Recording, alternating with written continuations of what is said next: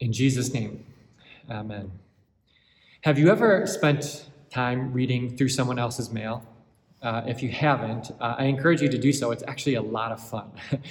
now, I'm, not suggesting that you go over to your neighbor's house and, and go through their credit card bills or something like that, or their very personal, intimate letters. I'm not asking you to commit a felony. Uh, I'm just saying it can be a lot of fun to, to read someone else's mail. Like, like, for example, what I mean is something like a a letter from your grandpa as he was writing back home during World War II, or, or, maybe love letters that you find while cleaning up between your parents as they were dating in college, right? These letters, reading someone else's mail, can, can give you a window into someone's life that you otherwise would never have, right? There are things you can learn by reading someone else's mail that you don't learn anywhere else, not in a, a textbook or even in a documentary, right? Think about World War II. You could learn a lot in a textbook, you could learn a lot in a documentary, but reading grandpa's letters home, it gives you a whole new perspective. You get a sense of emotion and, and feeling and just day to day experience, what he was thinking uh, what he had for breakfast, right? And, and so to read someone else's mail is a whole lot of fun. Uh, it, you learn things, again, that you just wouldn't learn anywhere else.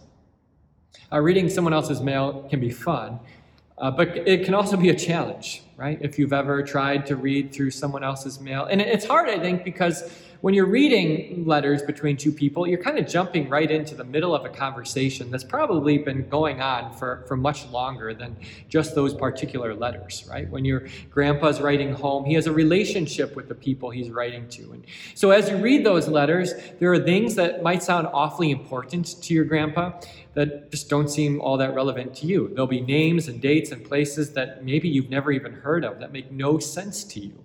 You'll be left scratching your head, like, what is grandpa talking about? Same goes for uh, the letters between your parents, right? Maybe they have some cute little pet names for each other and you wish you hadn't heard them, but you don't know what they mean. Maybe uh, that's okay. Uh, reading a letter between two people, it, it can be difficult. There might be little inside jokes that you just don't understand. And again, that's because you're jumping right into a, a, relationship that's been taking place for, for a while now.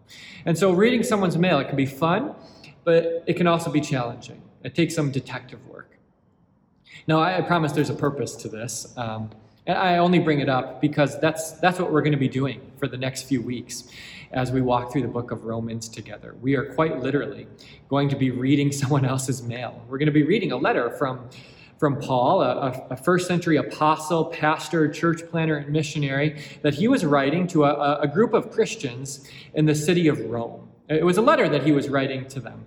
Uh, it was not a theological textbook, right? Not a, a book that was written in order to answer every one of the questions that you have about God and how to live in his kingdom. And, and because of that, it might be frustrating sometimes. There are things that Paul is not going to say that we wish he would have said, that we feel like maybe we would have said if we were Paul. Uh, but again, Paul is not writing uh, a theological textbook to answer your question. He's writing a letter to some particular Christians in a particular time and place to answer some of the questions and issues that he thinks that they need to have answered and addressed. Uh, this is someone's mail that we're jumping right into the middle to. And I, I promise you, it's going to be fun and enlightening and eye opening be- because this letter is not like most of our letters, right? This is a Holy Spirit penned and inspired letter between a Holy Spirit inspired Christian uh, to another group of Holy Spirit filled people in, in Rome. And, and so we're going to get a beautiful personal glimpse into Paul's life and, and the life of the Roman Christians. We're, we're going to watch as, as Paul addresses some of their issues and, and applies the gospel to their context. Uh, we're going to learn names of, of people uh, that of real Christians that lived so long ago. It's going to be fun and exciting and eye opening, uh, but it's not going to be without its challenges. Right? There are going to be some things Paul talked about that just don't make sense to us, things that seem awfully important to him that don't seem important to us today. There are going to be places and names of people that we don't even know how to uh, pronounce. And, and so it's, it's fun, eye opening, enlightening the next few weeks, but we're going to have to do some detective work. And, and we're going to walk through that together. I promise you that we'll be blessed as we do this. I figured maybe a good way for us to get started is just to give you some of that context happening around this letter to make it a little easier for us to walk through together. So, Paul is writing this particular letter, again, to the church in Rome, a church he's never been to, never visited. He's been a lot of places on his missionary travels, but hasn't made it as, as far out as Italy yet, as far as, as Rome. And he's writing to these, these Christians he's never met but will soon uh, be at uh, to, to prepare for his upcoming visit. Uh, now, the, the church in Rome was most likely small, probably not that much bigger than 100 people who were gathering in different houses, different house churches. The, the, the churches there were comprised of a mixed group, you could say. What I mean by that, there were some Jewish Christians, some people who had grown up in the Jewish faith and traditions but had come to see the Messiah in the person of Jesus of Nazareth. And then there were some Gentile Christians, uh, Christians who, who uh, didn't have a connection to the uh, Old Testament scriptures in, in faith, but had come to see their hope and life and salvation to Jesus. Uh, that's the, the context uh, that Paul is writing to. Now, one important historical note we need to be mindful of is that the Jewish people in Rome for five years had been kicked out of town, expelled from Rome. Seems like the Emperor Claudius thought that the Jewish people were just causing too much trouble uh, for him. And so he told them to get lost. You can't be here. Now, by the time Paul is writing this letter, the Rome, the, the Jews have been allowed back. But in the meantime, this has created some tensions. The, the Jewish or the Gentile Christians, the Gentile Christians have kind of established themselves in, in Rome. And, uh, and, and when the Jews come back, there's a rift. Uh, what was meant to be a united church, one church, has, has faced some division. And they see themselves maybe more like two than one. If you had asked the Roman church, Who are you? Right? You, you might have got two different answers. Half the group would have said, we're, we're Gentiles. We're free from all of those stuffy Old Testament rules and commands and, and laws. We've moved beyond all that. And then you would have had the Jewish Christians, right? And, and they would have been awfully proud of their heritage. Uh, they were the chosen people of God. They had received the scriptures. The prophets had spoken to them. They had obeyed the commands and been faithful to the traditions. And, and that was important to them. And each group had come to see their personal expression of, of the gospel, of their faith, as, as the way. And so the issue for Paul in writing this letter, he's not writing to unsaved heathens, right? He's not writing to people who don't know about Jesus. This church had been established for some time. The problem was that they had become they had come to be disunited, divided. And he's writing to them to remind them of who they are, of what the most important thing is, of what makes them one. Now, uh, for Paul, at the very heart of who he was and who he wants the, the Romans to see themselves as is, is this word gospel. Uh, this word gospel is repeated four times in our reading for today. So, whatever it is, it's awfully important.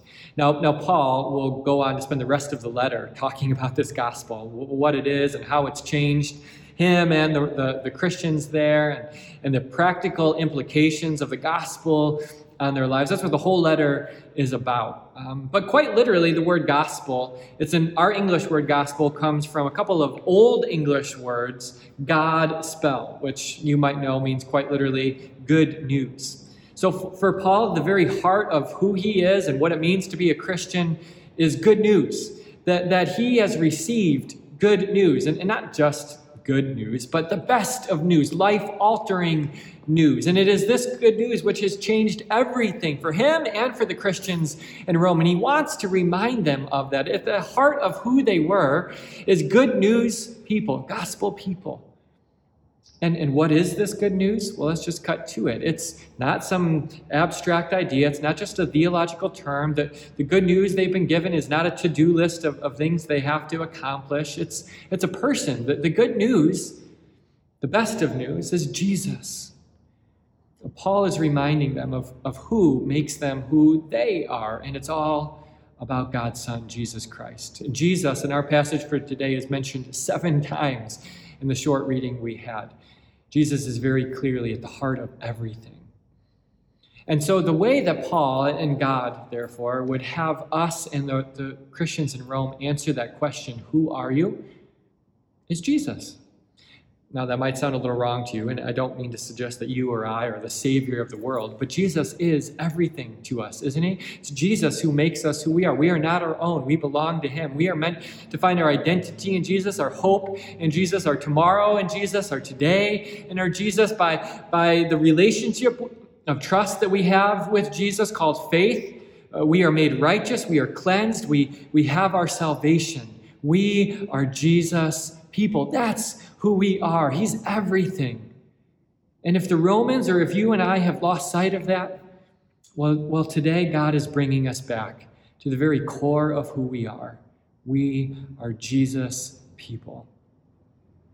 I don't know if you've ever had an identity crisis. Uh, maybe you have. Like one day you came home with a new convertible in the driveway or a motorcycle in the garage, things you never would have spent money on before now uh, are very important to you. Or, or, maybe one day it's like a, a shipment of Amazon boxes full of uh, exercise equipment because you're really into fitness now, or, or all sorts of new kitchen gadgets and gear because you're going to become a, a chef, right? I don't know if you've gone through a crisis like that. I, don't know that I've had a crisis per se, but probably like most of you, I've, I've for my whole life been kind of figuring out who I am and what makes me who I am. And, and, I remember even thinking about this from a young age, right? Because even when you're little, people are asking you, what do you want to be when you grow up?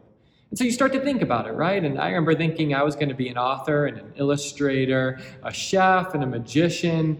Uh, half the year I was going to be an NBA basketball player, the other half I was going to play professional soccer, right? I had all these ideas of who I was going to be and what made me who I am. But, but today, Paul is bringing us back to that foundational identity.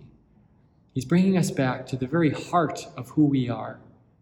We are gospel people, good news people, Jesus people.